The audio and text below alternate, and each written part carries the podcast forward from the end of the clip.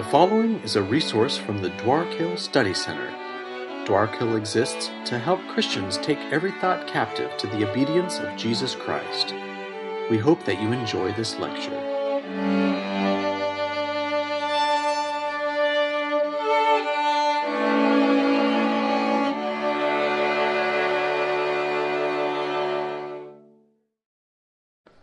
All right, let's get going today as we jump into uh, the text. And last week we made it through the letters to the churches. And we mentioned last week that before we get into the vision, where the Lord's going to peel back, remember the book of Revelation is God peeling back the veil of reality and letting us see things as they really are. That's what Revelation, that's the beauty of the book. It, God is giving us the gift to see things as they really are. He's interpreting reality for us. And what we're going to see in the world sometimes is not going to be pretty. And uh, in Art's prayer uh, this evening, recognizing that times get tough. And sometimes we can distract ourselves from that, but the book of Revelation is going to give us eyes to see reality. But before we're able to discern the world, before we're able to, to, to properly see the world, the book of Revelation forced us to see ourselves. So the letters to the seven churches ground us, before we jump into this vision of history and this vision of the world, grounds us by pulling back the veil on us and each of the seven churches.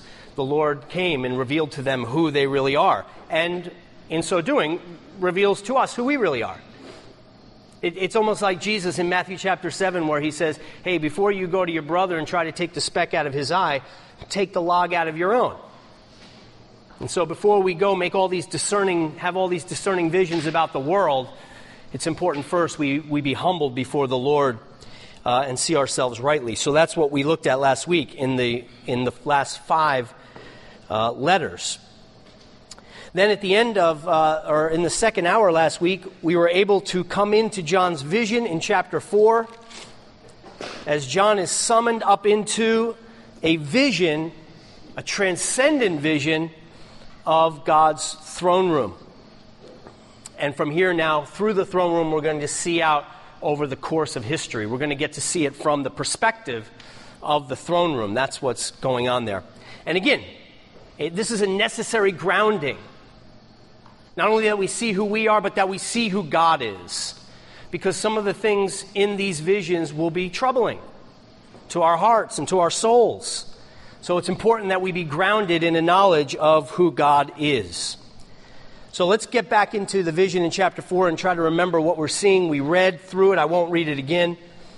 But we read straight through the vision of chapter 4 last week to try to give us some, just to step back and see it. Jan and I were talking. Uh, about this. Uh, Jan Montagna, we're, we're talking about a pictorial vision of what's happening here. And that's what you're meant to do. Step back and just see it. Let your mind's eye dwell upon that. So, as John is summed up in chapter 4 into the throne room, after this I looked, and before me was a door standing open, and the voice that I heard first speaking to me like a trumpet said, Come up here, and I will show you what must take place after this. Now, when John gets into that throne room, the first thing we noticed is that he sees a throne, but no image on the throne. Right? There's no image of God given in chapter 4. He sees radiance, he sees beautiful colors, but no image. For as the Lord told the Israelites in Deuteronomy, hey, you don't try to make an image of me. There's only one image of God, and we'll see that to come here in chapter 5, but we know already it's the Lord Jesus. So John comes up in the throne room. He sees a throne, but no image on the throne. But we learn a lot about the one who's on the throne. For the first thing we get is an image of his covenant faithfulness. And again, we looked at this last week. The image of his covenant faithfulness, which is represented in two ways, I think, in this text. The first way is by the throne that is surrounded by a rainbow, which is to call back to the minds of the readers and the first hearers God's covenantal promises to Noah that God is a covenant keeping God. He promised he would not destroy the world again by a flood. And the, the rainbow also represents not only the fact that he keeps his promises that he wouldn't destroy, but on the other side of that was a new creation. That he did destroy the world by a flood, but on the other side of that judgment of destruction came a new creation. And that's exactly where this book is moving toward. We're moving toward a new creation in chapters 21 and 22. So we get a hint of that right here at the beginning in the throne room. Our God is a covenant keeping God, He's a faithful God, He's a trustworthy God. And the second way that we see his covenant faithfulness is by these 24 elders that are around the throne. And they're worshiping him. But what we notice when we look at these elders is that they have many of the things that the Lord promised to us, his church. Now, we, we said that the, there's debate over who the 24 elders are. Are they representatives of the Old Testament and New Testament church? 12 from the Old, 12 from the New. We'll see that theme kind of pop up throughout the book. Maybe. Uh, there were other options, heavenly representatives of the total church, whatever they might be, whoever they might be. They stand before the Lord worshiping with the very things that God promised us, his faithful worshipers and faithful servants namely, thrones, white robes, crowns, and so again, the, the Lord peels back the veil, lets us peer into heaven, and what we see is God granting the very things He promises to grant to His suffering church. We see in glory already these things being distributed. So our God is a covenant keeping God. Then let's get to where we left off last week. The next thing we learn about God from this wonderful vision of the throne room is the sovereignty of God. The sovereignty of God. Our God is sovereign. It's really important, I think, for the flow of the book and to set the stage for the rest of the book that the first image we see, or John sees, when he comes up into the throne room, is that of a throne. And I think now we're to read the rest of the book in light of that. Don't ever forget when you read through this book that there is one seated on a throne in heaven. The sovereignty of God is meant now to color the rest of our reading of this book. Let me uh, get to where we are. One seated on the throne there. So, his sovereignty. This is a tone setter now for the rest of the book. And we even have it in the praise of the, of the creatures around the throne, which we're going to get to in a second. But let's think about verse 11, the very end of the, um, of the chapter, chapter 4. And they're praising him around the throne. You are worthy, our Lord and God, to receive glory and honor, for you created all things, and by your will they were created and have their being. Lord, you are sovereign. You've created all things, and everything that exists exists because of your will. Everything that exists. And there's going to be some really scary things that exist in this book. The beast. Now, don't, don't get me wrong, this raises questions. But the beast exists only by the will of God. Satan, the dragon, exists only by the will of God. Now, you can raise the question well, Lord, why do you allow him to exist? Good question. He'll tell you when you need to know. But for now, he just lets you know everything that exists exists because of my will. So his sovereignty is laid out for us right at the outset. And this is to encourage us, and as I say, be a tone setter for the rest of the book. Everything exists by His will. And then another image of the sovereignty, and, and uh, we mentioned this as we were closing, is right before the throne. This is in verse 6. Also, before the throne, there was what looked like a sea of glass, clear as crystal.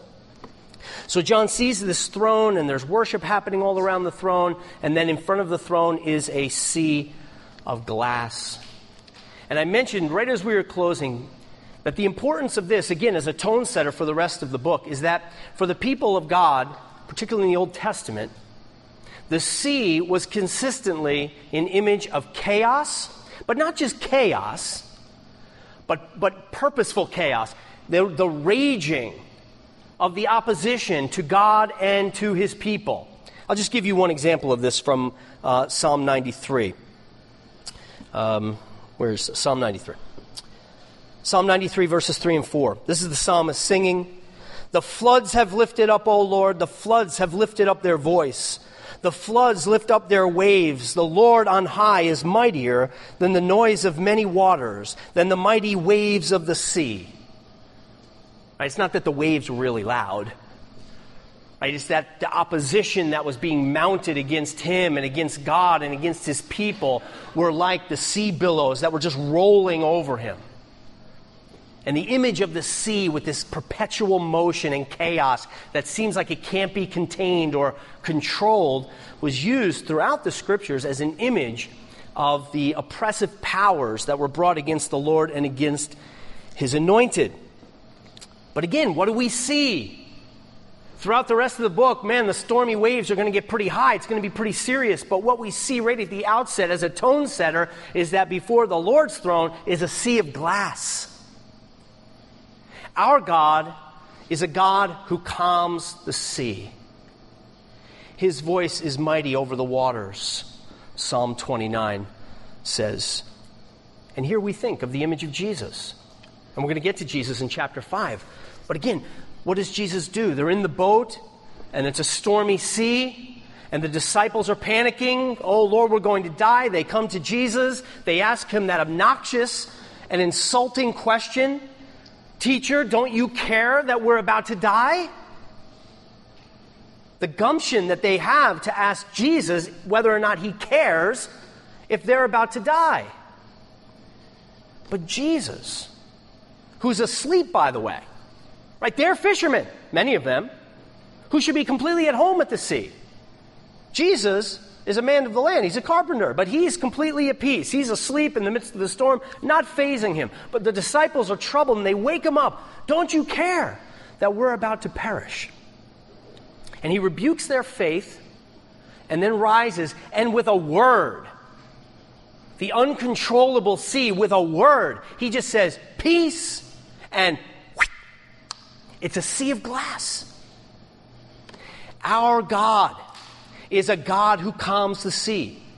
The winds may roar, the waves may be huge and intimidating, but our Lord is the Lord who just calms the sea and who's able to do it with a word.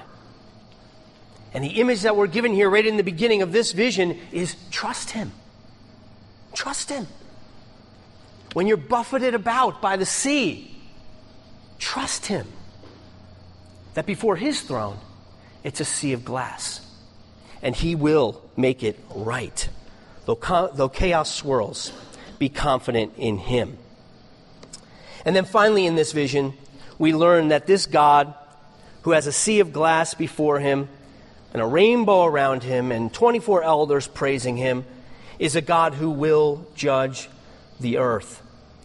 And we get this in verse 5 From the throne came flashes of lightning and rumblings and peals of thunder. Now, remember, I, I gave that handout a few weeks ago when we were looking at the structure of the book and the, the seven cycles that make up this book. And in that, in that uh, handout, I, I, I gave you the end of each of those visions and showed how at the end of each of those visions we're brought again to the final day of judgment. So that each of the seven visions takes us from the beginning, really from Christ and the cross, all the way through to second coming.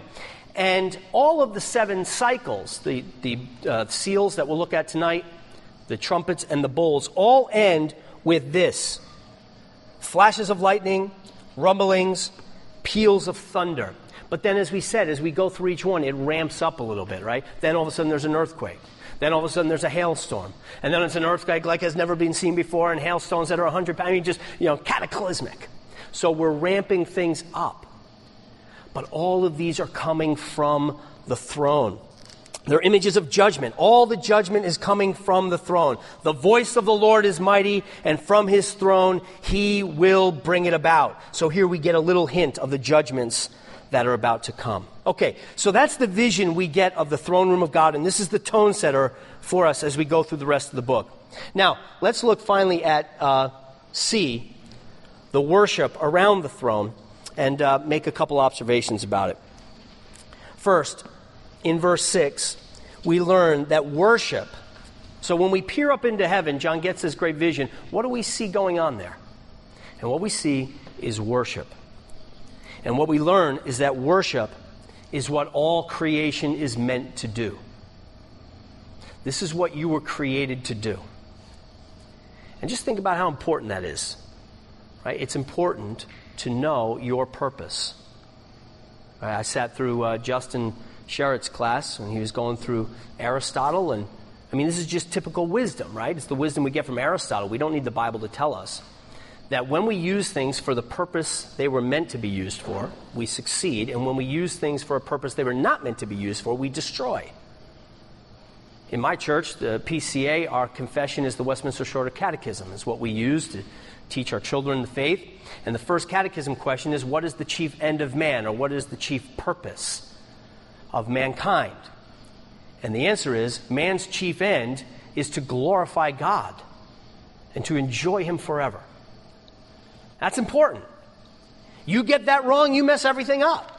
Right? We, we use our lives for something other than glorifying Him and enjoying Him, and what we end up doing is breaking things. We destroy creation, we destroy ourselves, we destroy our relationships. It's only when we understand the purpose. I was created to glorify Him and to enjoy Him. Enjoy Him by enjoying His gifts. And when I own that, things go well. Right? I am what God meant me to be. So what we learn in this text is that what man was created to be and what all creation was meant to do is worship. So we get this in verse 6.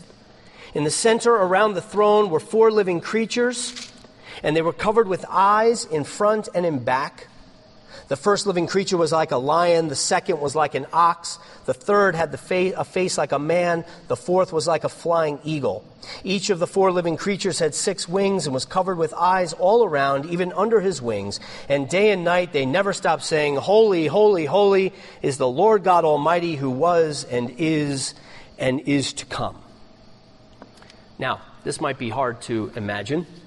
So we've got these four creatures one like a, uh, an ox, and one like a man, and one like an eagle, and so forth, with eyes all around, with six wings. And what we have in this vision is the combination of a couple things. We have a combination of the vision Ezekiel gets in Ezekiel chapter 1, where he too sees four living creatures around the throne. But in Ezekiel's vision, each of the living creatures has four heads, or four faces, excuse me. One head, four faces on each side. So he sees all the way around, but it's all the living creatures, but uh, represented in one head with four faces.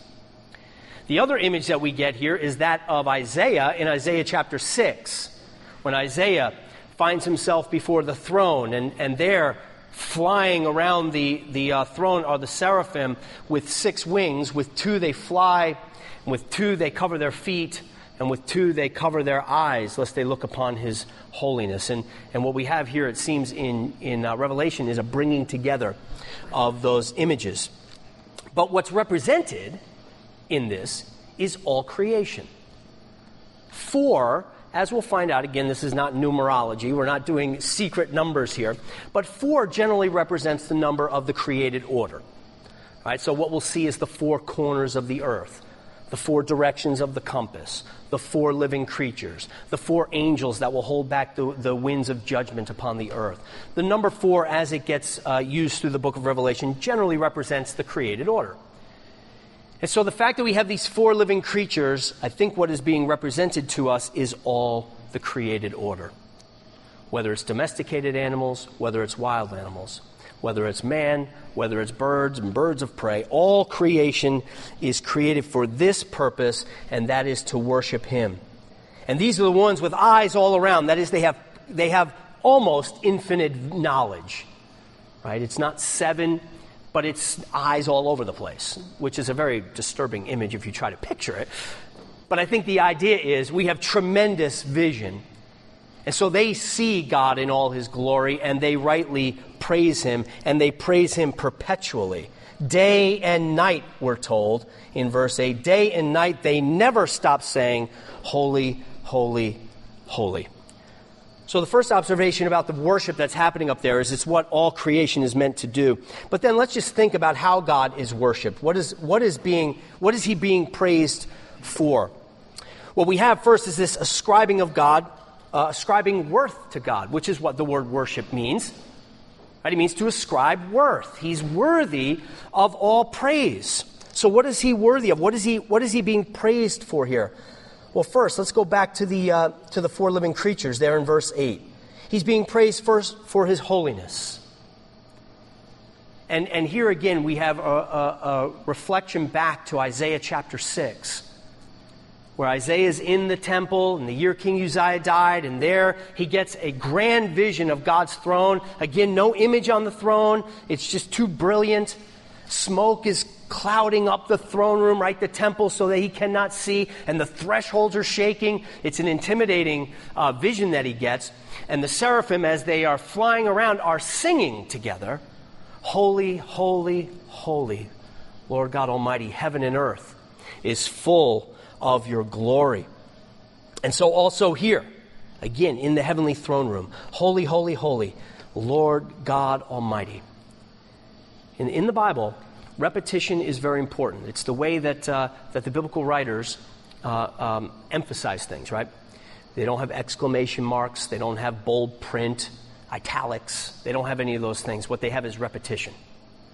So, anytime, just a little hermeneutical point, anytime you're reading the Bible and there's repetition, Jesus says, Truly, truly, I say unto you. Right? It's like bing, bing, bing. This is important. Saul, Saul, why are you persecuting me?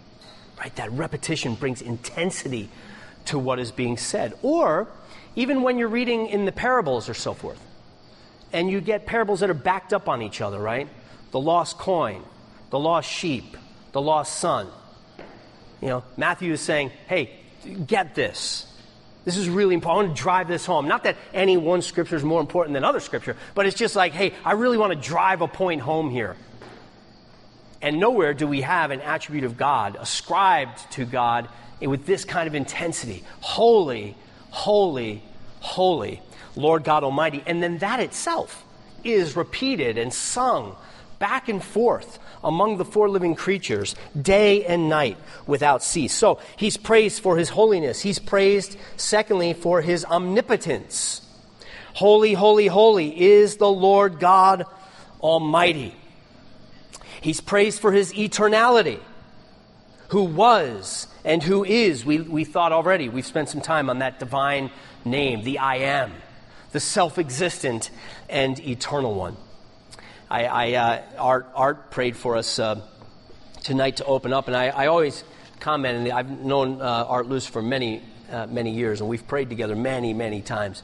And uh, I always am struck when Art prays, or not always, but many times when he prays, he will pray, Lord, thank you for who you are. He'll begin his prayers that way. It just sticks with me. And, uh, and it seems to me utterly appropriate. That's what, that's what they're praising him. It's not just, I thank you for what you've done. I thank you and praise you for who you are. You are holy, holy, holy. You are almighty. I just glorify you for who you are. I mean, yes, you've done wonderful things for me, but in the first place, you are worthy of it. Not just for what you've done, but you are worthy for who you are. You are holy and you are almighty, you're almighty and you are eternal. And as we've already looked at, you are sovereign. You've created all things and by your will they were created and have their being. So you are sovereign. So, first we have the ascribing to God worth for who He is, but then also for what He does. It is appropriate to give God praise for what He does, not just who He is. And what does He do? Well, in our text, holy, holy, holy is the Lord God Almighty, who was and is and is to come. We mentioned that back with the divine name, the importance of that. It, it's a switch in the name. It's not the I am anymore. It's the I am with coming in it. The one who is and who was and who will be would have made sense, but that's not what he said. I am the one who was and who is and who is to come. That is, I am the one who is and who was, and I'm the one who's going to deliver my people, and that's part of my name. And here the, the four living creatures sing praise back and forth. You are the one who is coming to deliver his people. What else has he done? He's the creator, verse 11, and he is the sustainer. By you all things were created, and by you they have their being. So that right now, we not only thank God that he made us, though that's appropriate, but that right now he sustains us. The only reason right now your molecules are holding together in your body is because the Lord wills it. And when the Lord stops willing it, you will stop living. We live by His will. So He's coming to redeem. He's created. He sustains us every minute. And then, uh, lastly, He redeems us. But we're going to hold that to chapter 5 because that's what all of chapter 5 is about. One last comment about heavenly worship and that we learn from this text, and that is finally that worship establishes a proper perspective. It will establish a proper perspective through the book, but it establishes a proper perspective for you and your life. L- let me just think again back to Isaiah 6, since it's so related to what's going on here. If you remember that story, it's a great story, uh, a great vision in Isaiah 6. And if you want a good book on this, really the first theological book I ever read, um, I read it as a high schooler, and it was R.C. Sproul's Holiness of God and you just can't get a, a, a. I remember it just opened my eyes to theology for the first time and to the nature and character of God. So if you're looking for an easy read, but a good theological read about God's holiness, I can't recommend highly enough um, uh, The Holiness of God by R.C. Sproul. but, um, and he spends a lot of time in this Isaiah 6 passage. But what's great about Isaiah 6 is similar to John, is that it's the year King Uzziah dies, so there's chaos and tumult, and the you know the king died. It's this stressful time, and in, and, and Isaiah gets a vision. He's in the temple now, and the thresholds are shaking, and, and there's the, the, the Lord seated on his throne. He doesn't describe him. Smoke is covering the the the seraphim are singing, and then how does Isaiah respond? And just like John, boom, down he goes, face plant you know, he goes down to the ground and he cries out, Woe is me!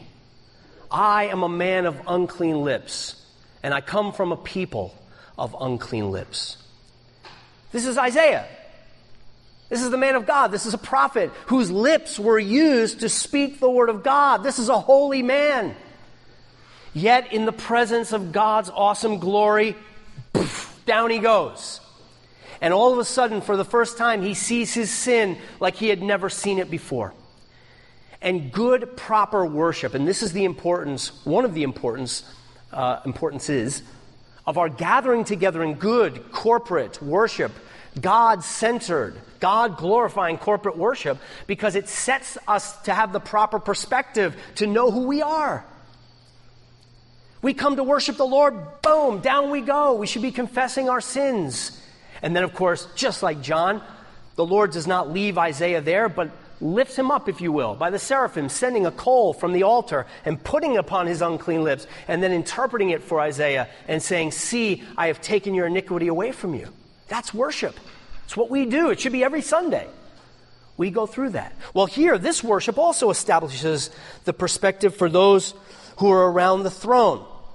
For we're told that when this all went on, the 24 elders, this is uh, uh, verse 9. Whenever the living creatures give glory, honor, and thanks to him who sits on the throne and who lives forever and ever, the 24 elders fall down before him who sits on the throne and worship him who lives forever and ever, and they lay their crowns before the throne and say, You are worthy, our Lord and God, to receive glory and honor and power. See, here they wear these crowns. It's a gift from God. And it's a wonderful thing, and it's a beautiful thing, and it's something to celebrate and to cherish. But what happens when we see the awesome glory of God?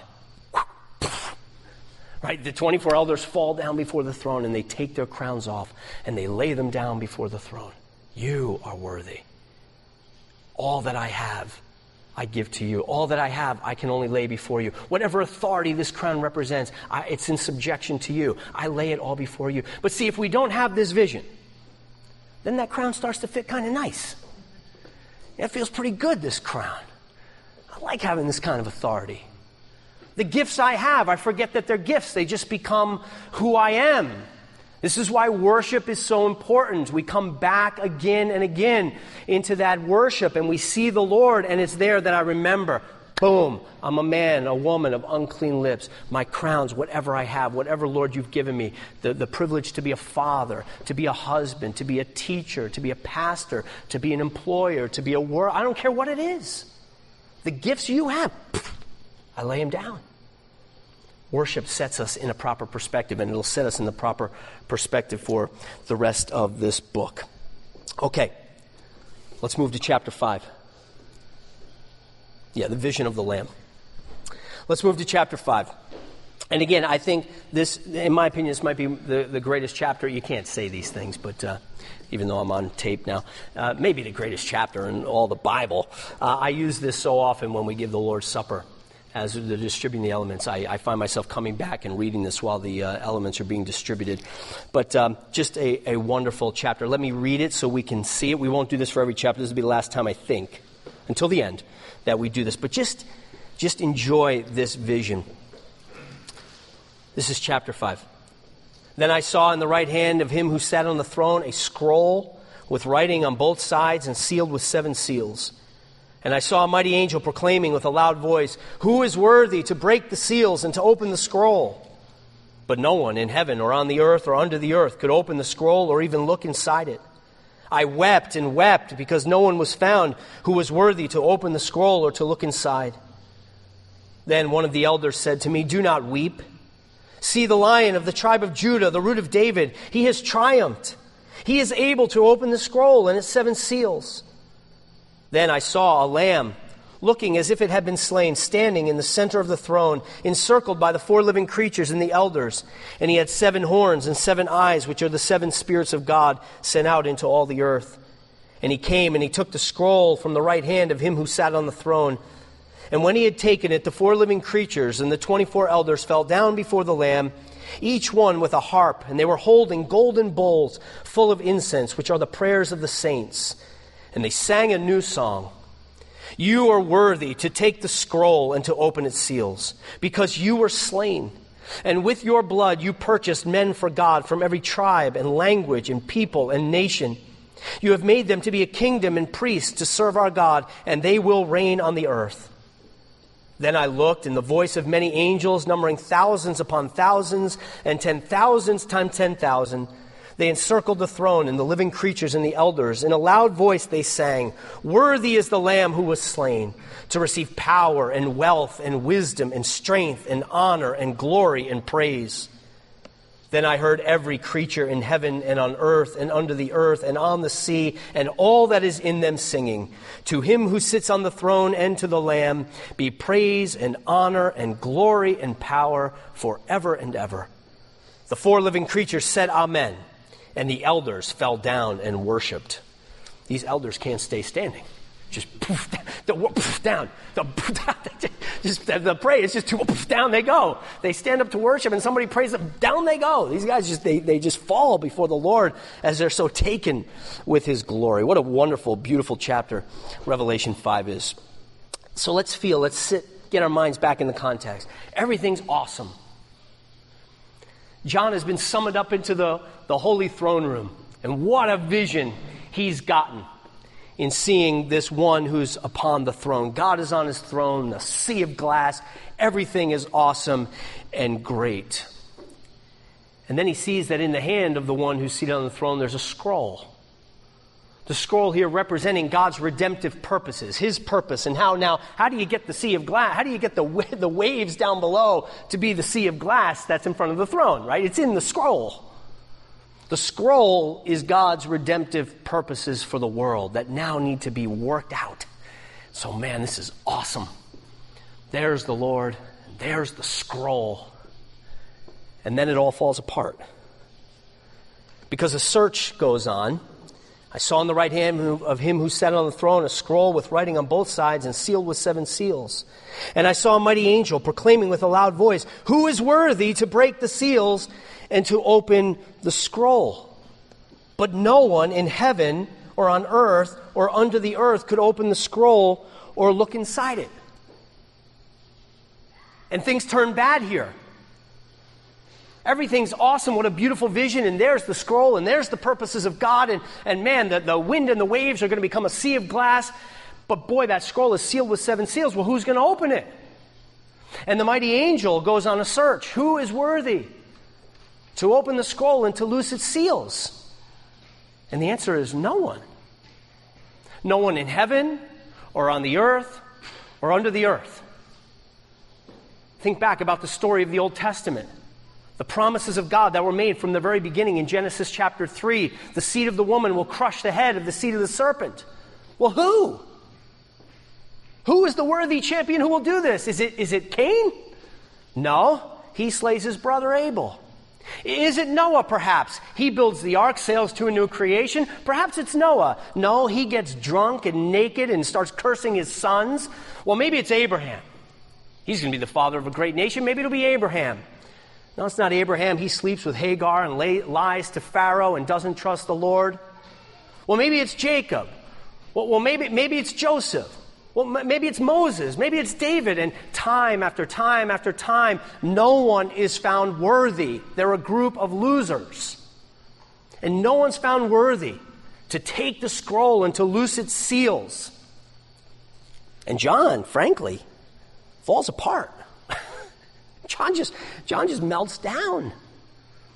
There's no one worthy in all of history, from all the biblical characters to all the philosophers of the world, no one is found worthy. I think of one of my favorite Bob Dylan songs is uh, Blind Willie McTell. It's on a bootleg album. These are my, they know I like Dylan, these guys. Blind Willie McTell, McTell it's, on, it's on one of the bootleg albums. It was cut off of the album Infidel, so you can't find it there. But you can find it on this bootleg series.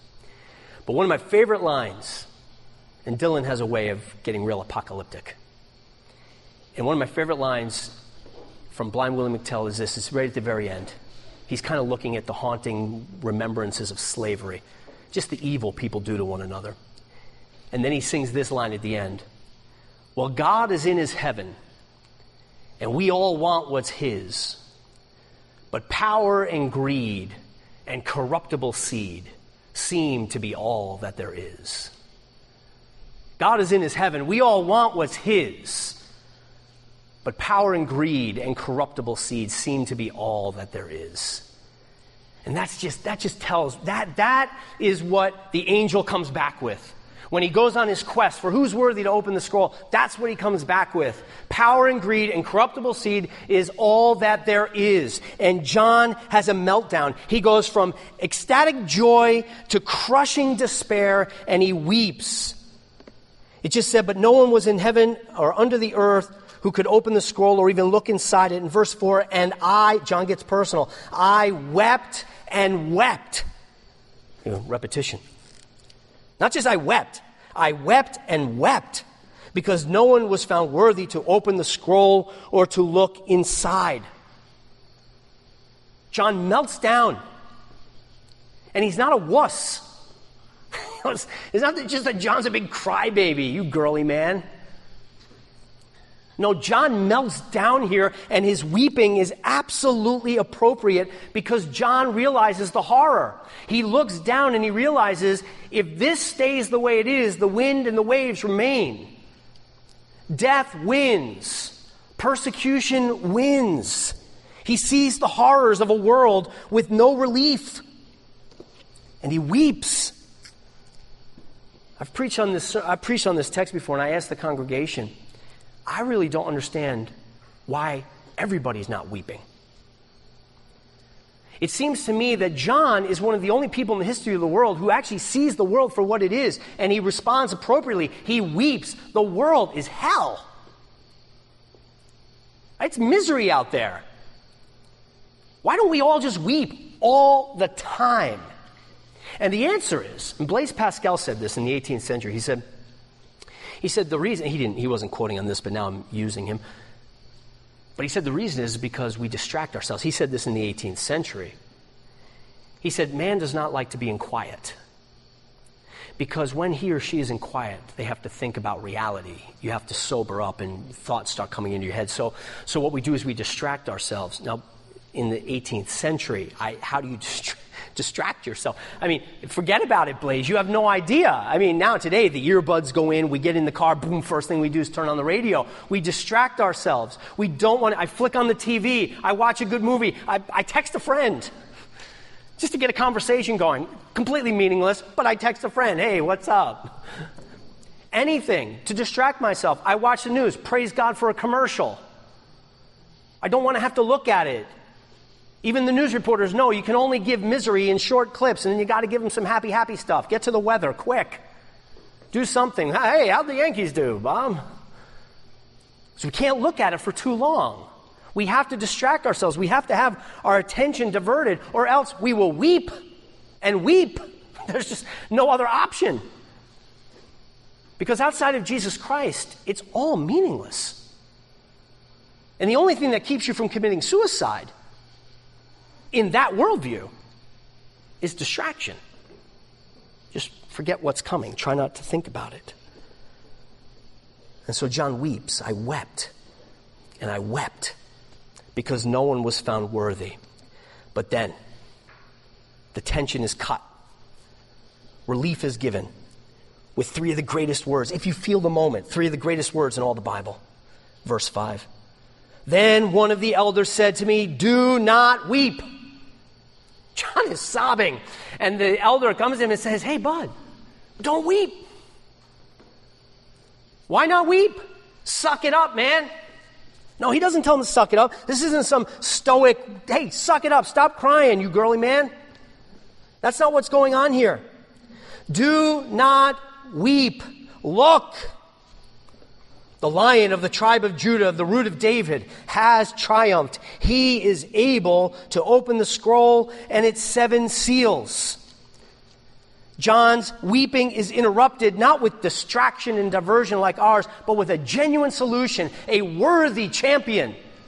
There's only one worthy champion. And the elder points him out. And I, I, I just really believe this. Jesus Christ is the only reason not to weep perpetually. He's the only reason not to weep. And again, I just, I, I want to challenge you. I said this at the beginning of this course and the beginning of Dwark Hill when I first introduced it. What's really important to us here at Dwark Hill is that we see our Christianity as not being one aspect of our life, but as shading and coloring everything in our lives. He's the only reason not to weep. He shapes and he changes everything. You can't just add Jesus onto your dinky little life. When Jesus comes in, he changes everything. You can't see the world the same anymore. For the first time, there's actually meaning and purpose. And John sees it. And so he goes from ecstatic joy to absolute despair, back now to joy. Where are we at here? Okay. Let's think about what John saw, and we've already read it, but let's think through it now. The elder comes to him, he says, Don't weep, look. Look, the lion of the tribe of Judah, the root of David, has triumphed. John is pointed to the king. That's what these images are. The lion of Judah. Remember, Judah was given the scepter to reign, the kings would come from Judah. Don't weep, look, there's a king. The root of David, another royal image. He has triumphed. That's the image here, an image of a king. But it's really important that we let Revelation shape our vision here to understand what kind of king he is. Because, as, as we've already read, what you look and see is not what you would have expected. And this is the beauty of the book of Revelation it gives you what you don't expect. But it breaks the world open and makes you look at it and think about it. Why is that what I'm seeing? Because when John turns to look, what he sees is an image of triumph but he does not see a triumphalistic image. Right? He, he sees an image of triumph, of victory, but not a triumphalistic image, not an image that you would have envisioned when he says, Hey, look at the lion, because this is no ordinary lion that he sees. Right? What does he see? Look, the lion of the tribe of Judah. Verse 6 Then I looked, and behold, a lamb standing as if slain. This is really important, again, as a tone setter now for the rest of the book. Because th- you have got to let this be the lens through which you look for victory in your life and in the life of the church. This is what triumph looks like. It looks like a slain lamb. This is so important for our expectations and our living. What should I expect in my life? What is, y'all remember this phrase? The victorious Christian life. What is the victorious Christian life? This is the victorious Christ. This is what it looks like. It looks like a slain lamb. And that's what we've got to look for then in our own lives as we follow this lamb. And this is important because it exposes the triumphalistic visions of power that the world has. See, the world doesn't think of power in these terms. Right? The images of power would be the image of a lion, a king with all the pomp and the glory. That's the, that's the world's images, idolatrous images, triumph and, and oppression and tyranny. You inflict power and glory. But that's not the kind of glory that John sees in the triumph of the only one in the history of mankind that is worthy to open the scrolls. I think, at least as I was doing this, I wrote down so I wouldn't forget the words to that one section from just a beautiful hymn. Um, when I survey the wondrous cross. Also love singing this one when we're giving the supper, but um, I think it's the third, the third uh, stanza. See from his head, his hands, his feet. Sorrow and love flow mingled down. Did e'er such love and sorrow meet, or thorns compose so rich a crown?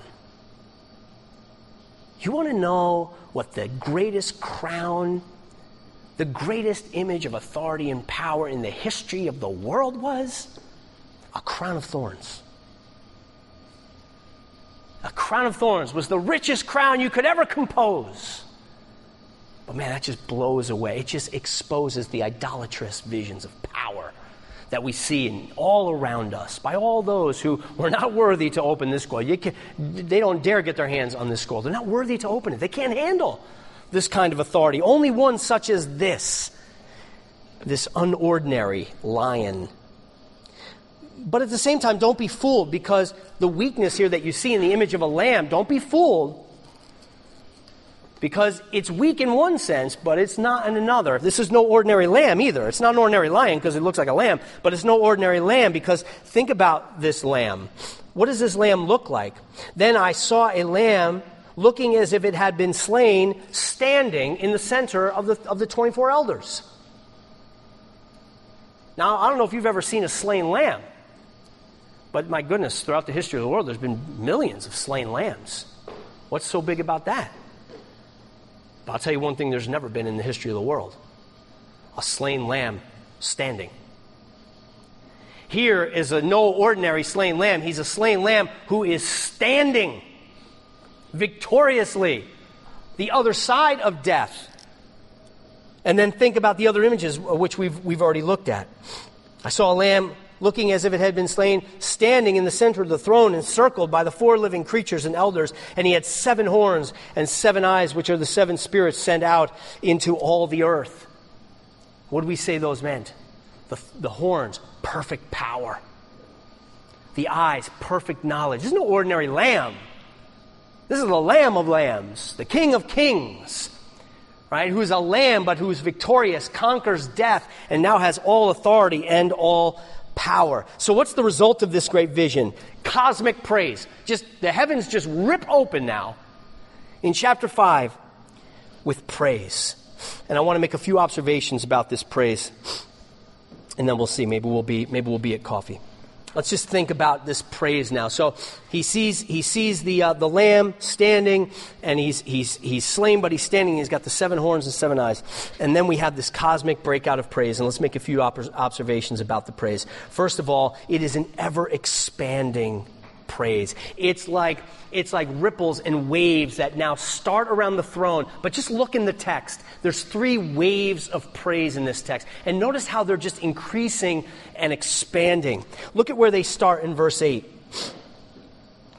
And when he had taken it, the four living creatures and the 24 elders fell down. Here they go again. Down they go. Before the Lamb, each one had a harp, and they were holding golden bowls full of incense, which are the prayers of the saints, and they sang a new song. So, so the praise begins right around the throne. Got the four living creatures, the 24 elders, right around the throne. Poof, down they go. They're praising and they're honoring him and glorifying him. But then look in verse 11. Then I looked, and heard the voice of many angels, numbering thousands upon thousands, and 10,000 times 10,000. And they encircled the throne, and the living creatures and the elders, and in a loud voice they sang, Worthy is the Lamb.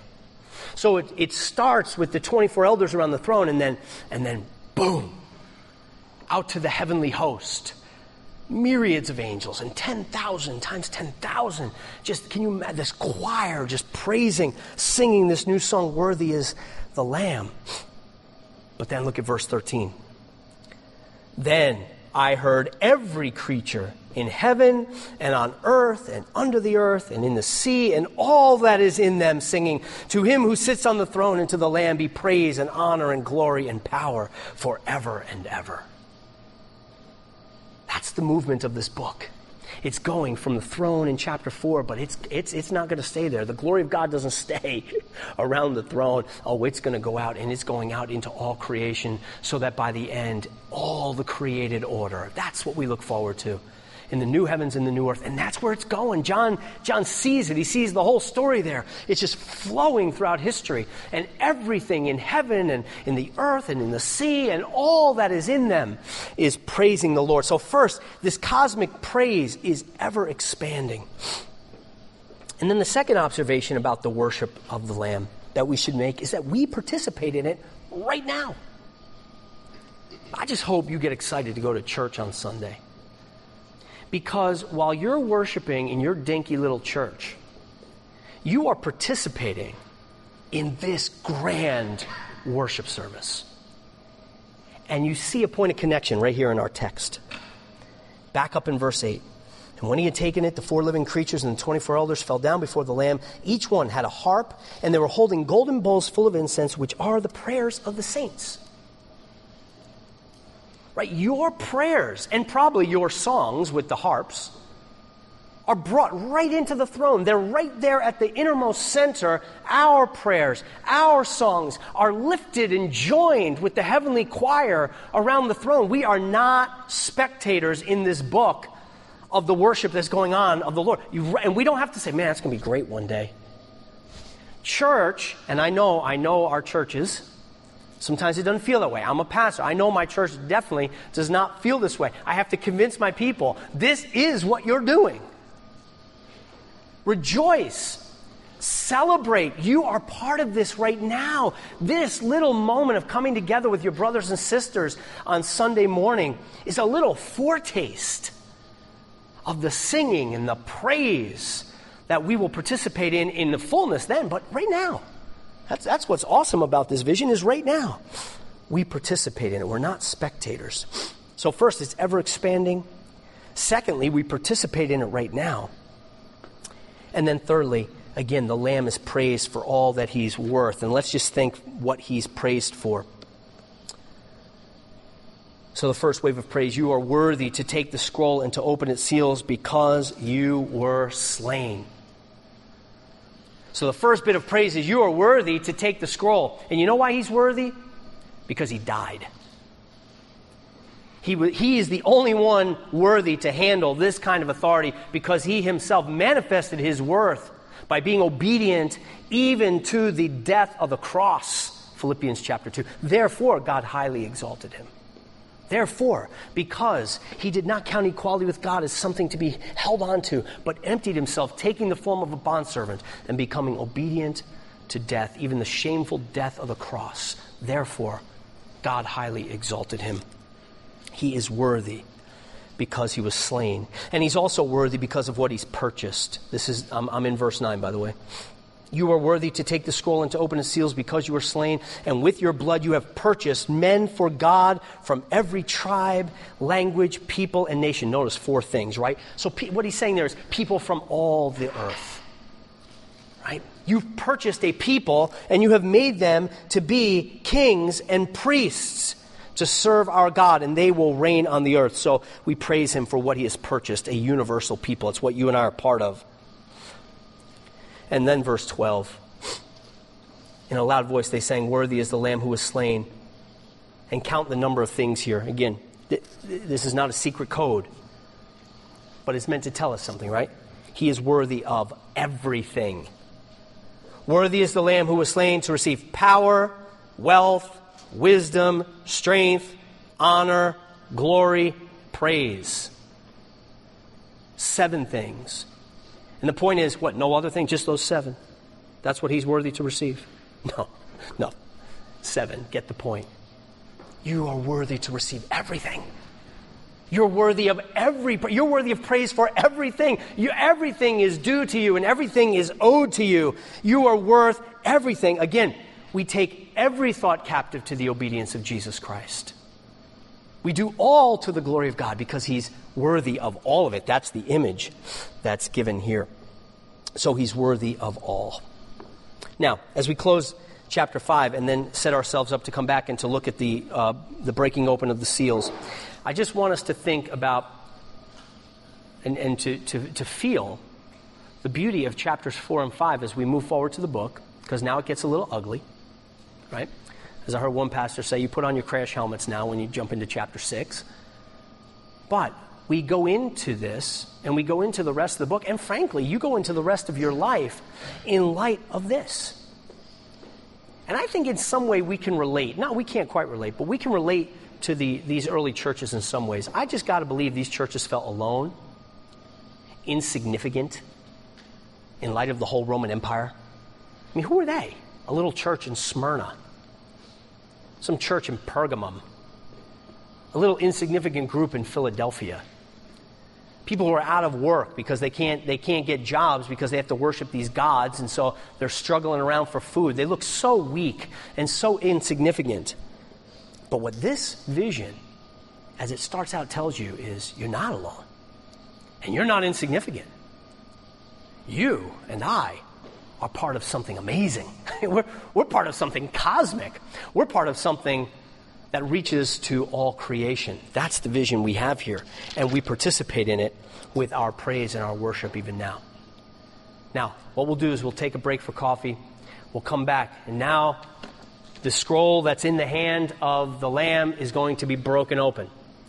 And we'll see, I think we can get through the, the, uh, the seals. Let's uh, transition now into chapters 6 and 7 of, uh, of Revelation. Now let's just remember the, the basic cycle that I gave you on, the, uh, on that sheet. I think I, I don't know, I might have some sheets if people still don't have them or would like them. Um, let's remember what we have. We have seven series of visions that are telling the same story throughout the book, um, and that is a vision from heaven of the period of time between Christ's first coming and his second coming. And then we cycle back and we look at it again. We use the illustration of, of instant replay coming at a football play from different angles. So now we're going to get one angle at this. But it's not just different angles, but as we progress through the book, the, the visions will become more intense, and the emphasis of each vision will shift toward the end. There'll be greater attention given to the end. So the, the book, you feel the momentum of the book is pulling you forward. Okay, so, so just so you know, where, let's remember where we are here. Um, and each of these cycles is going to bring us to final judgment. And we're going to come, come back and look at it, and we're going to be taken back to final judgment. So the seventh seal will bring us to an image, a vision of final judgment, and yet it will continue on again. Just a quick uh, structural note also that as we move now through these particular, these next three visions, the, the seals, the trumpets, and the bowls, that there is a pattern to all of them. It's a 4 3 pattern. The first four of each of these will have to do with the earth. And as I said, four represents the created order. So the first four seals, the first four trumpets, the first four bowls will all have to do with God's judgments upon the earth. Then we will have the last three will be taken back up into heaven and get a heavenly perspective again. One last note. And I'll remind you of this as we go, but just to lay it out so you kind of sense where we are and where we're going. In the seals and the trumpets, you have the 4 3 pattern I'm talking about four judgments upon the earth, and then three we get back up into the heavenly room. But in the seals and the trumpets, the three gets interrupted. So it's 4, 2, interruption, one. And then with the bowls, you do not get that. And again, part of the reason is, is because the momentum of the book. We get to the bowls, the pace picks up too. All of a sudden, final judgment. We just start moving quickly. So we'll see that in the seals. The pattern that we'll look at. Now, I have here for, uh, I just, I'll get rid of this, and probably it's hard to see. It's a black and white. It was a woodcut, of course, by Albrecht Dürer. Uh, but this is his uh, rendition of the Four Horsemen. Uh, you see, kind of going from, uh, from right to left there. You've got the white horse, the red horse, white horse with the, with the, the bow, the conquering with conquest, the red horse with the, with the rider with the sword to, to take peace from the earth, the, the rider on the black horse with, it's hard to see, I know, but he's holding scales here. We'll see that in the book. He has scales and he, he's weighing, he's rationing food. Uh, bringing economic disaster. And then uh, finally, we have this rider down here on the, uh, on the pale green horse, which is uh, uh, death. And Hades is down here following behind him, eating up all the dead bodies. So, uh, so the, the, the, pale horse and the one who rode on him was death, and Hades came with him. And there's uh, the image of Hades. Again, it's very hard to see, but if you want later, you can look at it or go Google it. Albrecht Dürer, uh, The Four Horsemen of the Apocalypse. That's just, I just threw it up there because it's interesting. But, uh, okay, let's, let's, let's jump now to the seals. All right? John's weeping. So John was ecstatic with joy, and John's weeping. Um, uh, Matt, Matt asked a good question about, but didn't, didn't John know no one was worthy? And, and it's true. You know, you wonder, why is John, John, you know this, right? You know about this stuff. but, uh, but he is. He's caught up in this vision and he experiences it in a fresh and new way. He, and, and through his uh, emotions, we experience it. We say, oh, yeah, yeah, there's no one worthy. And then, and then it builds you up for the, the climactic praise uh, that, that comes out. So John has gone from peace to, to an ecstatic joy to, to horrible weeping, and now his weeping has been turned again to joy. And just as you think, well, wow, then, I mean, you got the lamb, and the lamb is worthy, and, and, and he's going to unlock the scroll, and wow, this is going to be wonderful, all hell breaks loose. Right? I mean, so, so you got, it seems like everything's going to be great. You would expect now, and he broke the first seal, and all the evildoers were cast out. And then he broke the second one, and all injustice was, and then all suffering. Uh, that's not what happens. And so we get a little bit of a shock uh, here as we, uh, as we get the opening of these, these uh, scrolls. So we get some shock. Um, uh, we might ask, but I, I, thought it was God's purpose to turn everything into a sea of glass, to end evil, tyranny, and uh, etc. And the answer is yes, it is, but not yet. It is, but not yet. One of the themes we will see as we go through here is wait, the theme of delay, which helps explain the four, two, delay, one theme. Delay is worked, as we'll see, worked right into the text itself in a literary way, you are forced to wait. You get to the six, it's like the skies are rolled back as a scroll. You're ready for the end, and then you pause.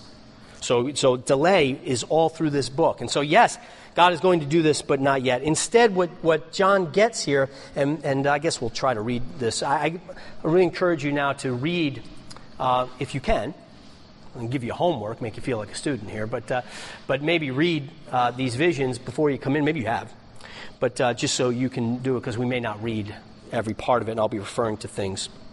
But um, instead, what John sees is not the end of evil, tyranny, injustice, suffering, death, but instead, what he gets is a vision of the turmoil of our age. He's going to see first coming to second coming and what it looks like. And it doesn't look like peace and bliss and a uh, sea of glass. It, it looks rough, and that's, that's the vision that he's going to get. So, so uh, let's think about that. As the gospel now penetrates into the world, the, the, the Lamb is triumphing and he's breaking the seals, and as that gospel penetrates into the world, it's going to create upheaval. So let's, let's uh, jump right into the seals A, the four legendary horsemen here of the apocalypse. And these come in, in pretty rapid succession. Um, these are in verses 1 through 8 of chapter 6. Now, these horsemen are not literal figures. I think you know, you could probably guess I was going to say that now. I mean, we kind of sense how we're reading the book. These are images. They are not literal figures, but what they are, rather, are forces that um, run through history.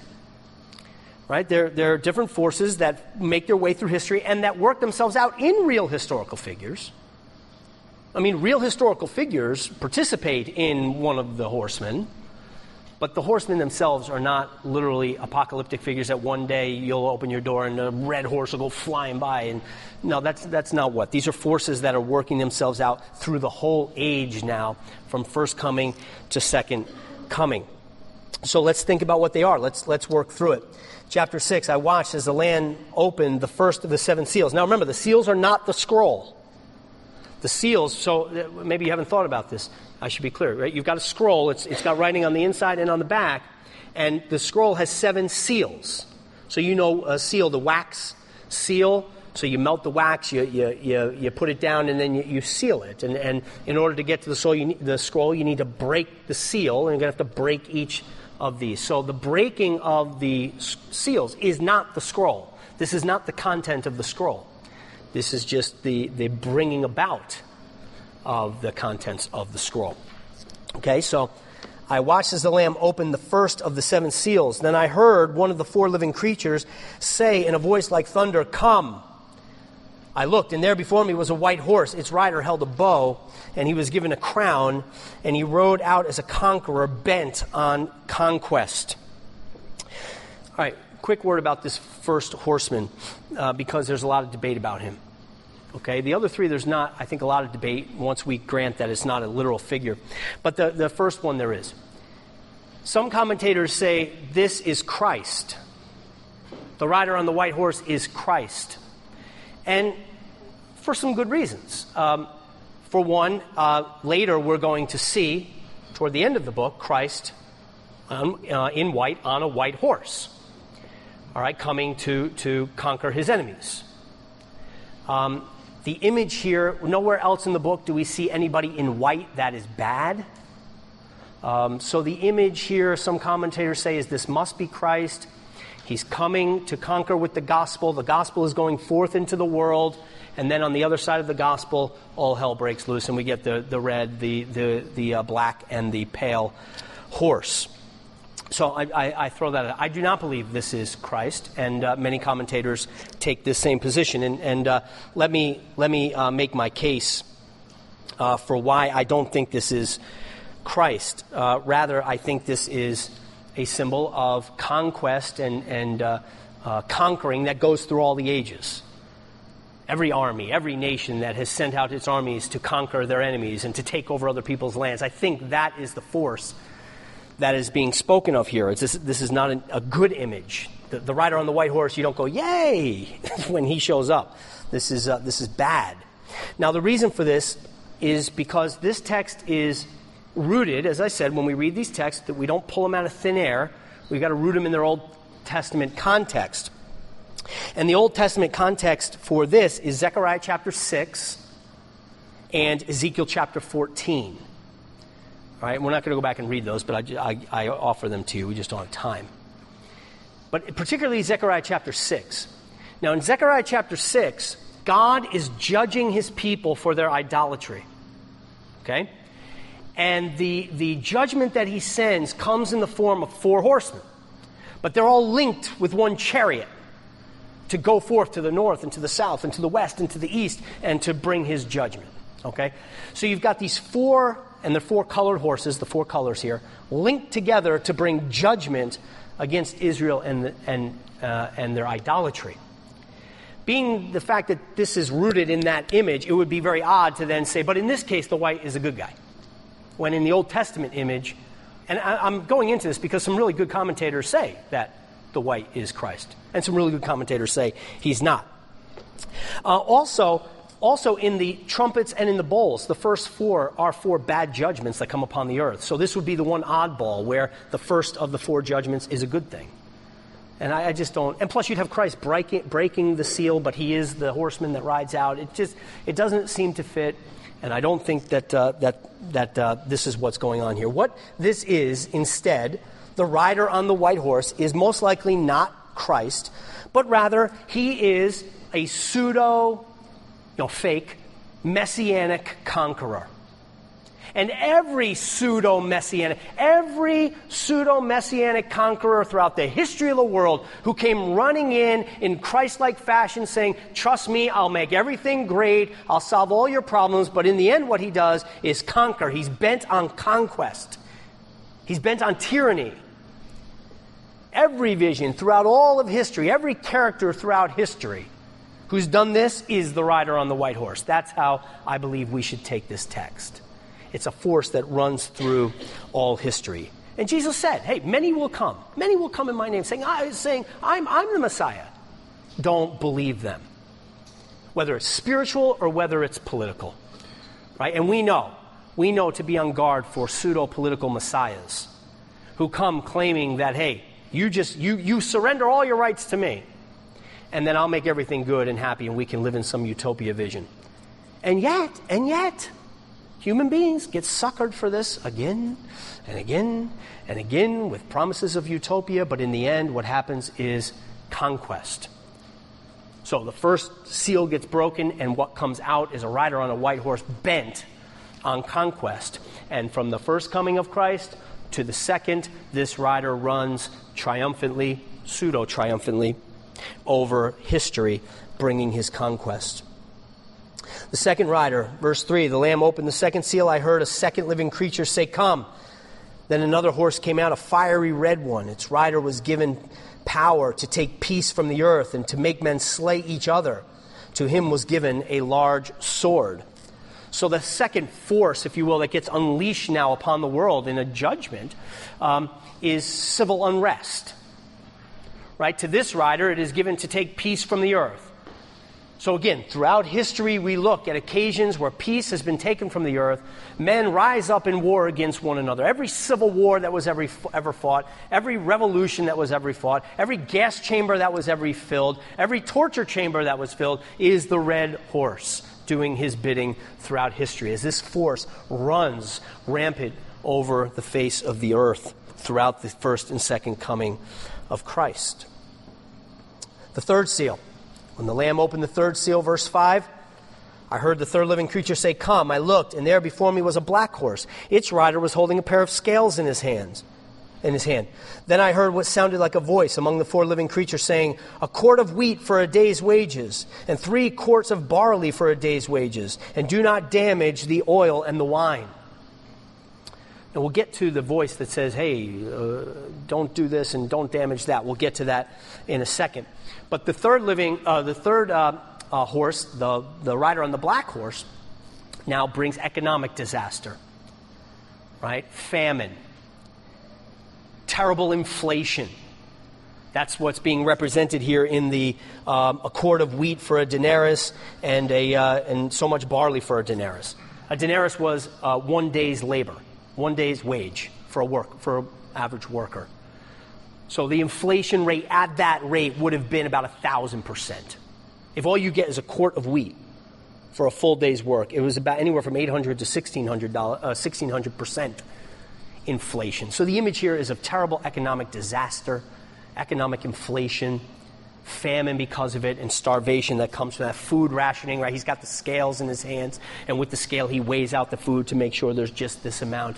So that's what's. So again, as we look through the history of the world, right, and every economic crash, every food shortage, every famine, these kinds of things, he's saying, look, this is the kind of stuff that will characterize this age. It, it does not look like a sea of glass, right? It, it's rough.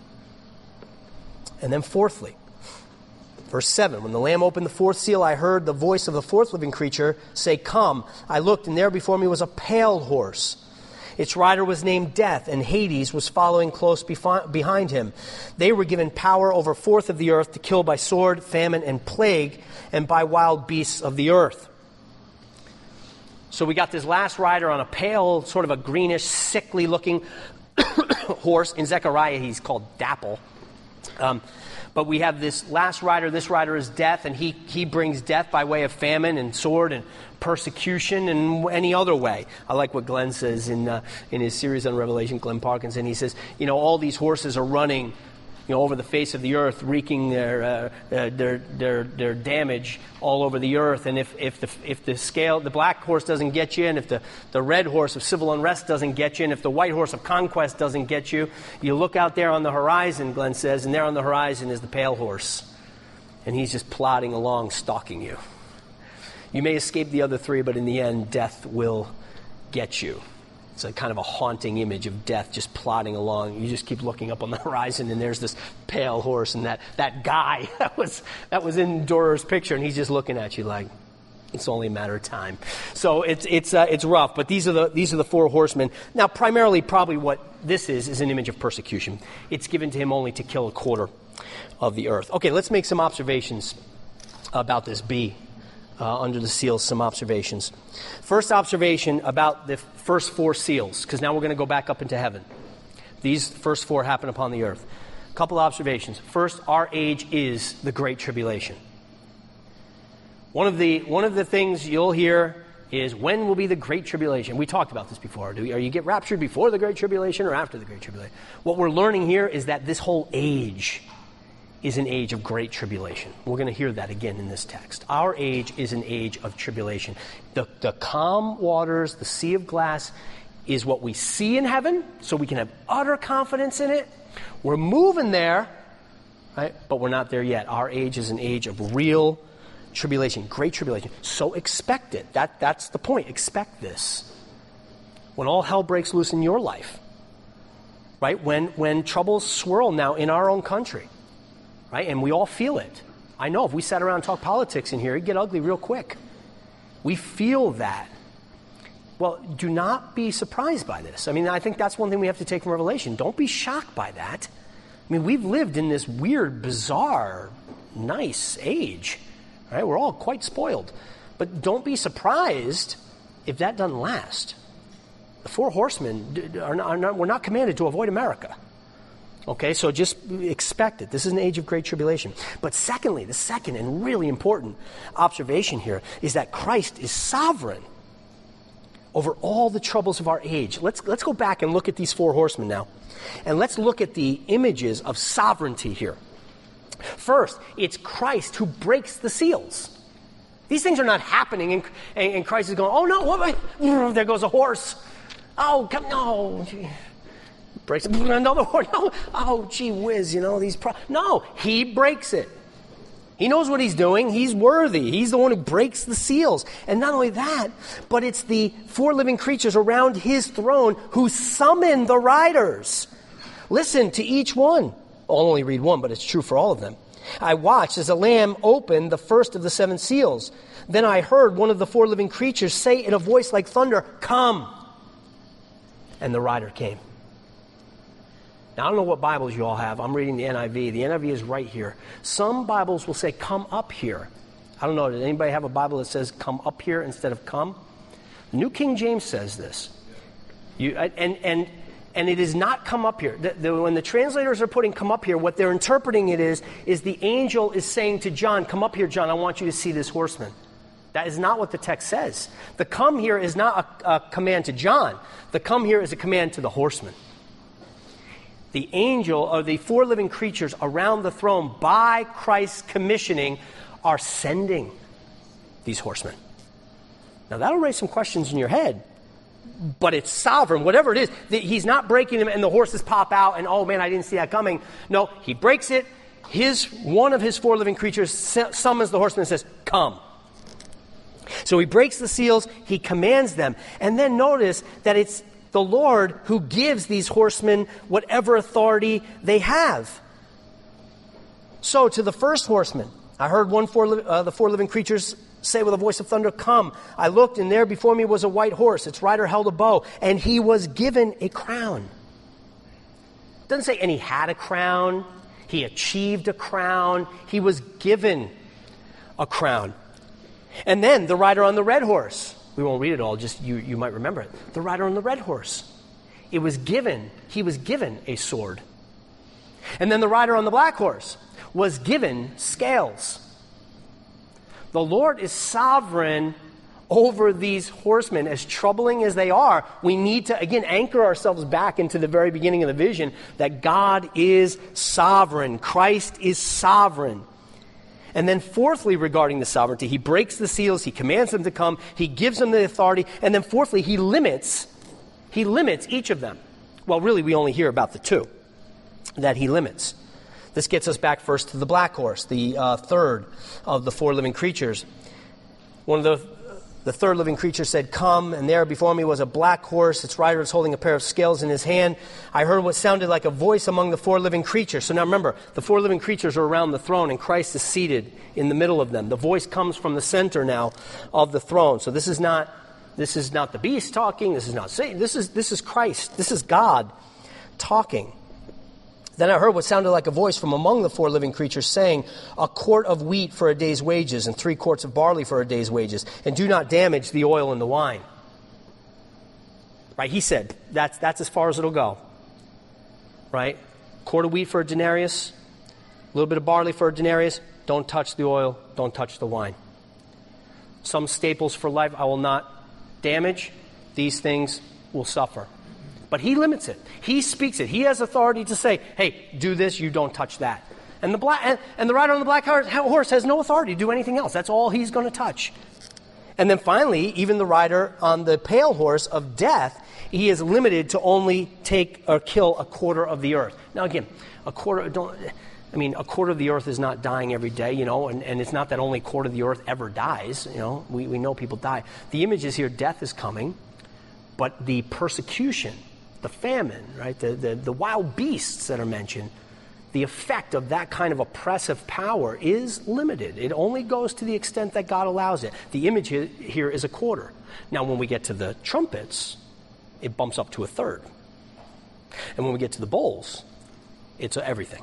So, again, the intensity is going to increase as we cycle back. But for right now, the Lord sets down the limits. So, again, we may have questions when we get trampled over by one of the horses, or when we look out there and there's the pale horse just plodding and stalking us, yeah, we, we may have all kinds of questions. Even though we know God is sovereign, and that's all, that's all right. I really encourage you, if you're, if you're faced with suffering, go read the Psalms. These guys were good theologians. David was an excellent theologian, and yet David cries out, knowing God is sovereign. He still has questions. Lord, why? I mean, for crying out loud, Jesus has questions. Jesus, and this is what should free you, even though you know about God's sovereignty and Jesus' sovereignty, this should free you. That Jesus on the cross cries out, My God, my God, why have you forsaken me? Right? Just because I know that Christ is sovereign doesn't mean, oh, now it doesn't hurt when the horse tramples me. Or, or it doesn't freak me out when I look up and the pale horse is stalking me. I mean, it's, it's rough. And the Bible never says, so now you know I'm sovereign, don't you ask any questions. I'm just telling you this as a pastoral encouragement because I don't want to say, hey, Christ is sovereign, so you if you're worrying, you don't have real faith. No, because I look at the psalmist and they just cry out, and Jesus himself cries out, My God, my God, why have you forsaken me? And, and in that cry, when Jesus cries that on the cross, what he's doing is he's, he's going down into all of our suffering. He's going down into all of our despair. He, and he's crying it out for all of us. It's not just for him, he's representing all of us. And he cries out, My God, my God, why have you forsaken me? So this doesn't end all the questions, but it does give us a bedrock. And even when Jesus cries out, My God, my God, why have you forsaken me? The fact that three days later we see him raised from the dead, we go, Ah so when I feel forsaken and when I feel free to cry out, My God, my God, why have you forsaken me? I don't know the answer. I, and He doesn't give me answers. But I have that bedrock to lay hold of. If you don't have that, you have nothing. So ask the questions. I, I think what we, what we get here is a real privilege to see what Job was never given the privilege to see. Job went through hell too. You know the story. You read that story. I mean, I, I read through Job 1. Forget what I was reading it for a text. I mean, it's just overwhelming. Right? I mean, the servants come in and say, hey, uh, all your cattle were just killed. Oh, man. And, and then the text, the text just piles it up, right? And then, while, before the servant was finished, another servant came in and said, Hey, Job, all your children were just killed. And while he's talking, another servant, I mean, it's just boom, boom, boom, boom. I mean, he's just getting pounded on. And Job has no idea what's going on. Now, we, the readers, have been privy to the heavenly council. See, we heard God and Satan going at it. But notice in, in that vision, same thing. God released Satan. Go ahead. You can go after Job, but you don't touch him. But only to this point. No further, and Satan had no authority to go further. But Job had no idea. Job, can you imagine? Job, his whole life's just falling apart eh, everywhere. You're, this burned down. All your animals were killed by these armies. Your chil- all your children were in a house. They all died. And it's just smacking Job out of the complete blue. Now, I think we not only have Job, but we actually have this vision, right? Where we act, we have been privy to see into the heavenly courtroom and to hear our Lord allowing, but limiting. He's sovereign over these things. Don't forget it. We can trust him, and the question is, do you trust him? See, that's what it, uh, at the end of the day, what it gets down to then is, do you trust him? You say, my God, why? Why would you let this happen? Okay, it's a fair question. Bible never says don't ask it. But here's the question. At the end of the day, do you trust him? Now think real hard about who it is you're trusting. You're trusting the one who is the lamb slain, but standing. He, this is why he's the only one who has the authority to unleash these kinds of things.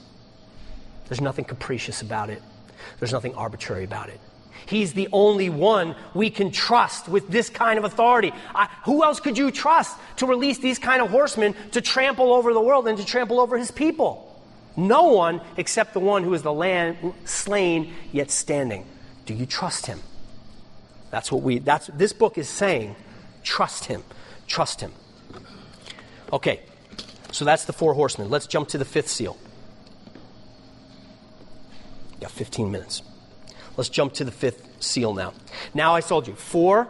So we get the earthly, every, this is happening on earth. Now, now in the fifth seal, we're going to jump back up into heaven. Verse 9.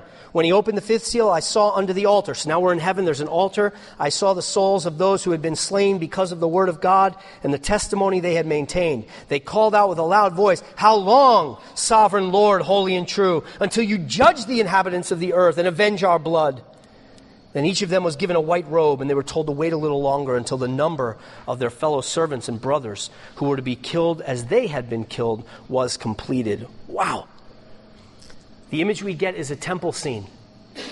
So John, he's back now up in the throne room. He's in, if you will, the temple. And there in the temple is an altar, and under the altar are souls. How do you envision this? They have no bodies, they're souls. Don't worry about envisioning it, just they're there. And they're under this altar. What altar? What altar is in the temple? It's the altar of incense that's in the temple. There's two altars. One altar outside the temple, the bronze altar, where the sacrifices were made. Inside the temple is the uh, altar of incense. Now, again, there's something going on here, something beautiful, in fact. Outside, on the altar, the bronze altar, you offered the animals up as a sacrifice. And you have the terrible smell of burning these animals okay, and their flesh and their hair and their innards and so forth. That's, that's going up, and it's not a pleasant smell. The smoke ascends like a sacrifice up to the Lord. The priest would then take the blood, right, and now go in through the veil. Now, only the priest can go in here. We go into the holy place. Now, when I go into the holy place, the image of the temple and the tabernacle was one that, even though it's horizontal, so the priest is walking horizontally, but the symbolism of the tabernacle is you're walking vertically. So you go from the outer court, where everything is bronze, into the holy place, where everything is gold. And then only the high priest could go into the what? The Holy of Holies, which is now small, square. We're going to get back to that. It's very important. The holy place was rectangular, not quite perfect, but the Holy of Holies, square, cube. Now, the idea here in the Old Testament sacrifices was the sacrifices would go up, you'd have the stinky smell of an animal sacrifice. But the priest would then take the blood, he'd walk into the holy place, and when he got into the holy place, the smell would change. Like that. Outside, it stinks like sacrifice, but inside, incense. And the image there is that as the sacrifices ascend to the Lord, you walk into the holy place, you smell what God smells. You smell the beauty of the sacrifice. These souls are under the altar of incense. They have been sacrificed. These are the martyrs who die because of their witness to the Lord. But now you come and you see them in the throne room. And where are they? They're at the altar of incense. Their sacrifice goes up to the Lord and arrives as a sweet smelling sacrifice unto Him. That's the image, I think, that John is, is meaning for us to hear here. Their sacrifice stinks, but it smells beautiful to the Lord. And they cry out to the Lord, the same cry that we cry out. It's the cry of all humanity when you see the suffering of His people and the suffering of the world around us. You cry out, My God, how long? Lord, you're sovereign. With a snap of your fingers, it's over. Like you get that cry, right? If you if you're feeling the four horsemen, and we didn't do it justice, all right? But but we don't have time, but but if you're feeling the four horsemen, man, you get the cry of those martyrs. They're under the altar. They themselves gave their lives as a sacrifice, and now they're crying out to the Lord, How long, O sovereign Lord, holy and true? How long until you avenge? How long until you avenge our blood? Now, this is not a cry simply for vengeance. This is like, how long until you get back at those SOBs? That, that's not what's going on here. But rather, what they're, when they use the word, how long, oh Lord, holy and true. There's only one other time that's used. It's back in Deuteronomy 32, where those two attributes are put together, holy and true. And in that image, in Deuteronomy 32, the Lord saying, I am holy and true, and I will come vindicate my name. My name is being, being dishonored, but I will vindicate my name. And so here, they're under the, under the altar, and what they're crying out for two things. Lord, when are you going to avenge our blood? Don't forget, these guys died with the sound of guilty in their ears. And so they're asking, Lord, when are you going to avenge? When are you going to vindicate us? And on the other hand, they say, Lord, when are you going to vindicate your name? We proclaimed you as holy and true, but what, what, what does the psalmist say? Those who, are, those who are persecuting the church, what are, they always, what are they always saying? Where is the Lord your God? Read the Psalms. How many times my enemies say, Where is your God? They mock me as I'm dying. I say, No, the Lord God, He's true. He's good. He'll never leave me or forsake me. Oh, yeah, then why are you burning at the stake? Oh, yeah, then why can't you get it? Why are you suffering? If your God will never leave you. What kind of God is that anyway? That's the voice that's ringing in their ears. And now they're crying out, Oh Lord, when will you vindicate us? And when will you vindicate your name before these blasphemers? How long will you let this blasphemy stand? That's what they're crying out for. Now let's look at God's response. Beautiful. Two things first, action, and then second, words. Verse 11 action. They called out with a loud voice, How long, sovereign and holy, true, until you judge the inhabitants of the earth and avenge your blood? Then each of them was given a white robe. The first thing the Lord does is act on their behalf. They died with the sound of guilt in their ears, but they present themselves before the Lord, and the Lord rises and comes and clothes them in a white robe. Don't try to envision it. They're souls, they have no bodies. It's a symbolic image. But what is it? It's like Stephen as he's being martyred and he looks up and the Lord rises. And that's the image here. These martyrs crying out to the Lord, and the Lord gets up and he gets a white robe and he puts it on him. The white robe is a symbol of victory, a symbol of purity. Right? They're acceptable. It's a beautiful act. The Lord justifies them while they died with condemnation ringing in their ears. And then after the action, words. And this is where it's sobering and it's tough. After he's given them a white robe, to each of them was given a white robe, and then they were told to wait a little longer until the number of their fellow servants and brothers who were to be killed as they had been was completed. Oh Lord, how long? How long until you end this? And the Lord says, You're going to have to wait. And there you go. That's, that's the age. I told you that's a theme we're going to have to deal with in here. You're going to have to wait. Sea of glass, but not yet. How long, O Lord, holy and true? You're going to have to wait a little longer. But it's not just waiting, it's purpose filled waiting, though the purpose may not be encouraging to you.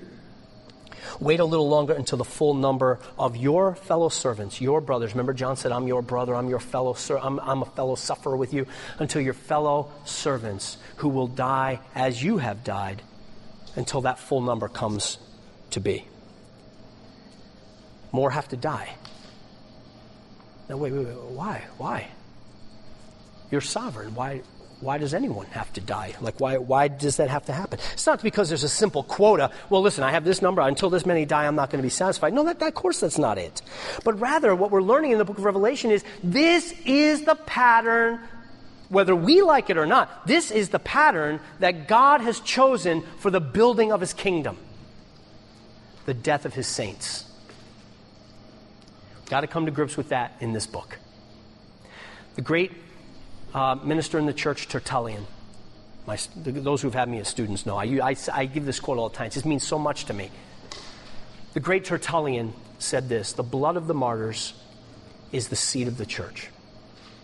Now, he wrote that in the midst of Roman persecution, but he could see it coming. He knew where this thing was going. The church is being crushed. I'm sure Christians are crying out, Oh my God, how long, Lord? Why is this happening? We're, we're, we're new converts, you know, we're, we're, your, we're your children. And Tertullian said, The blood of the martyrs is the seed of the church. God will plant the seed, and from that seed, the church will grow. A couple hundred years later, Rome is gone, and the church dominates Europe. And it did not happen by conquest and power, it happened by the death of his saints. And that's what's going on here. When he says wait a little longer, it's not because I want more people to die. It's because the way the kingdom is going to be built is the model of the Lamb. Let that be the lens through which we interpret everything. It's the Lamb slain who is risen who sends you now to martyrdom. That's what's being told here. Listen to what Paul says in Colossians chapter 1 verse 24. If you've never read this passage, this one will rock your world.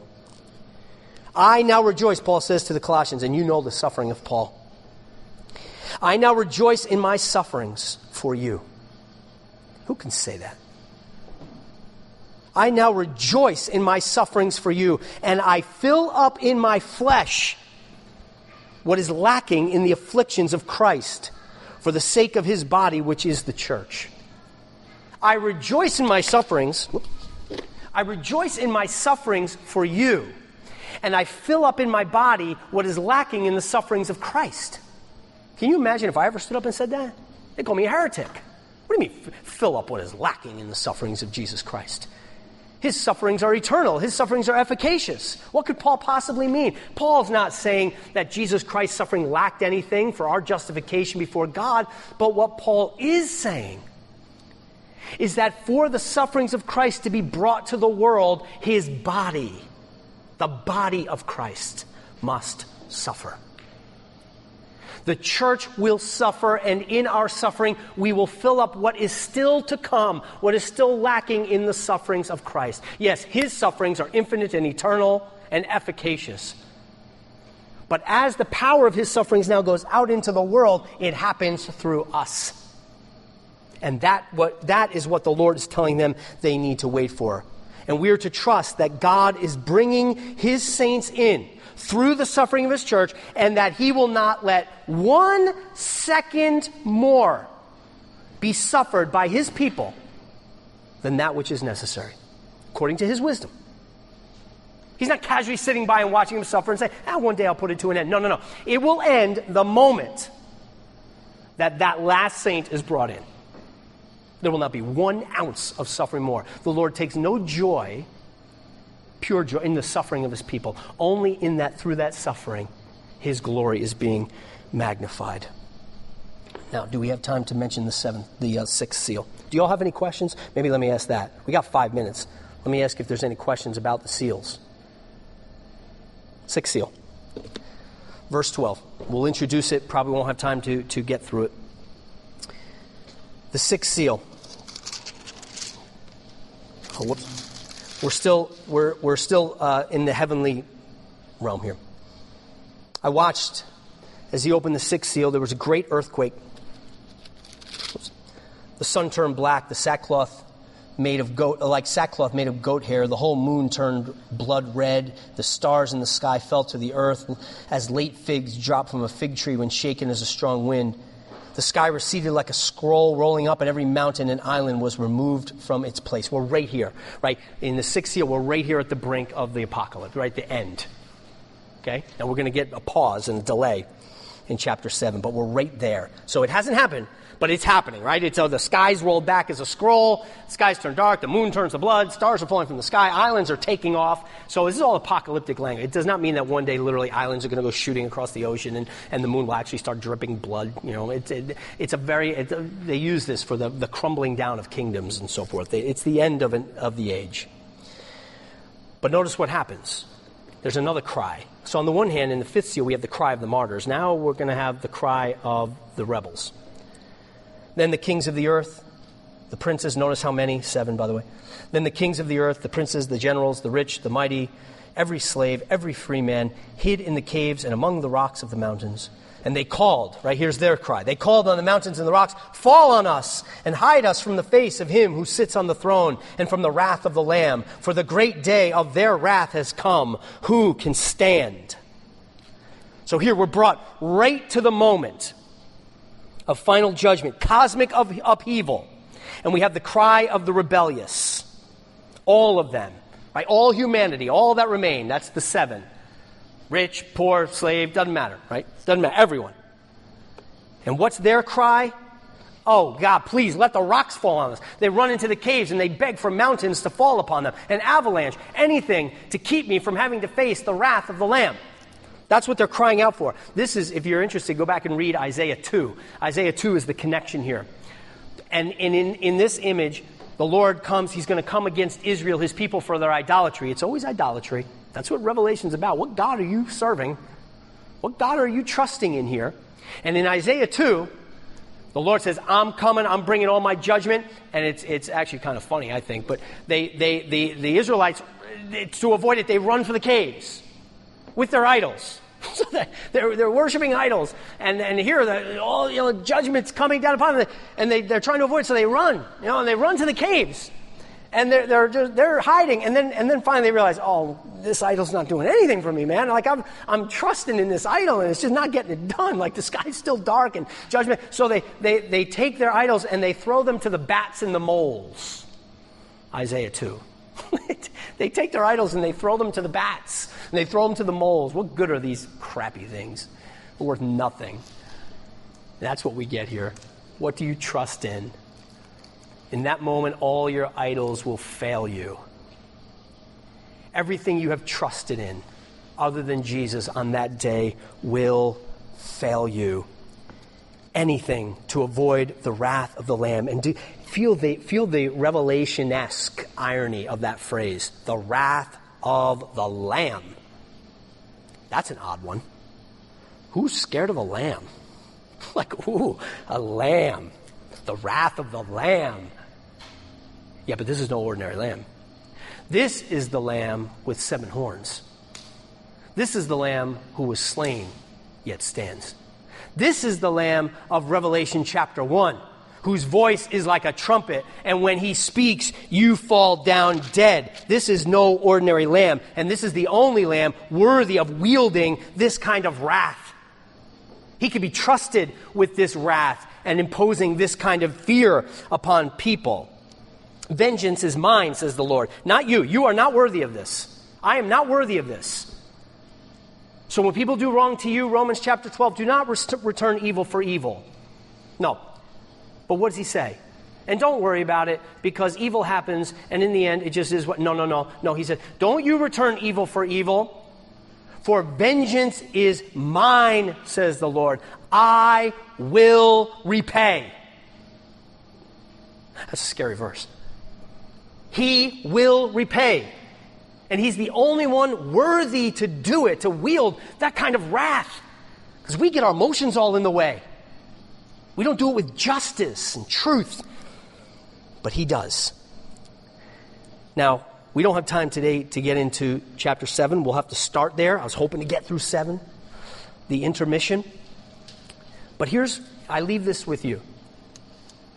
that we're in the middle of the horsemen, right? We're in the middle of that. The martyrs are crying out. I mean, our day, where are we? Well, we're like up through the fifth seal. I mean, those things are all happening. The martyrs are crying out how long horsemen are running all over the earth, and we see it throughout history. We see it happening in our own country. We're there. But we're not here. We're not to the sixth. But the sixth is coming. The sixth is coming. When the sixth comes, it's oh, there's no repenting. You run to the rocks and you beg for them to fall on you. And the readers of this book were getting a glimpse into the future. And so are we. And again, we're not here this evening to do some academic exercise and go, oh, that's really interesting, the sixth seal. And uh, no, what we're here to do is repent. What we're here to do is say, to ask ourselves, what cry is my cry? How long, O Lord, faithful and true? And say, Look, whatever it takes, I trust you. You're worthy. Join in the heavenly chorus of chapters 4 and 5. Or will it be, Oh God, let the rocks fall upon me? I have my idols. These are what I hope and trust in. And anything to be spared from the wrath of the Lamb. I don't want to have to look at the Lamb. And now we, we, we're here, right? We're faced with this. And I challenge you, I challenge you to repent. Myself too. I believe I'm Christian. I'm not saying I don't think you're a Christian. That's not how I mean it. I just mean, but we always have to guard our hearts. We have to guard our hearts against the idolatry. We have to say, Lord, let the vision you're giving us in Revelation be my vision so that it reorders my priorities. Because as Calvin said, we're by nature idol factories. It comes naturally to us to not believe this vision. To not say, Yes, Lord, I will lose my life for your sake and the gospel's sake so that I might save it. The company of the martyrs under the altar, those are my brothers and sisters. And I will be of their number, not because I have to be a martyr, but we're all martyrs. We're all faithful witnesses if we are servants of Jesus Christ. Remember, that's what the word means faithful witness. It doesn't mean you actually have to die, be killed for your faith to be in this number. We die daily, Paul says. My whole life is dying for the sake of Christ so that in him I might have life. Take it to heart. Think about it. Now, next week, read, if you, if you have the gumption, read chapter 7 is the intermission. There's a break now, delay. So while the martyrs were told, wait a little longer, we actually are going to be forced by John to wait a little longer. Okay? So John forces us to wait, and what a glorious wait it is. Chapter 7 is a wonderful vision in this waiting, and we get a glimpse into why God would prolong. Oh, God, why not end it with a snap? Read chapter 7. He's doing something amazing.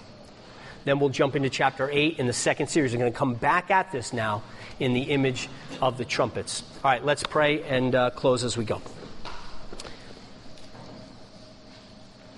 Oh, Heavenly Father, Lord God, we pray that as we go out from here this week, and even head off to our churches this Sunday, that, Lord, you would give us this vision and plant it deep within our heads, and not just our heads, but our hearts, so that we might know that we participate in that glorious worship.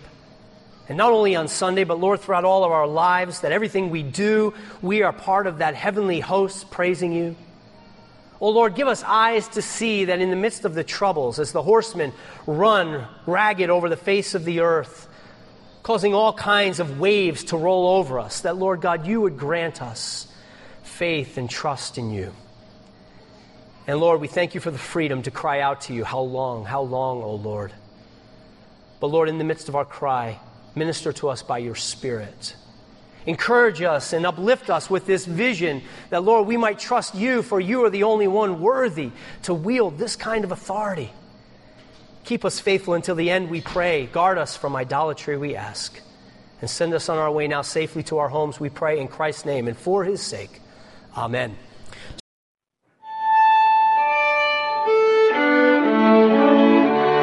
This has been a production of the Dwark Hill Study Center. All our lectures and classes are available for free streaming or for purchase on CD and download at dwarkhill.org.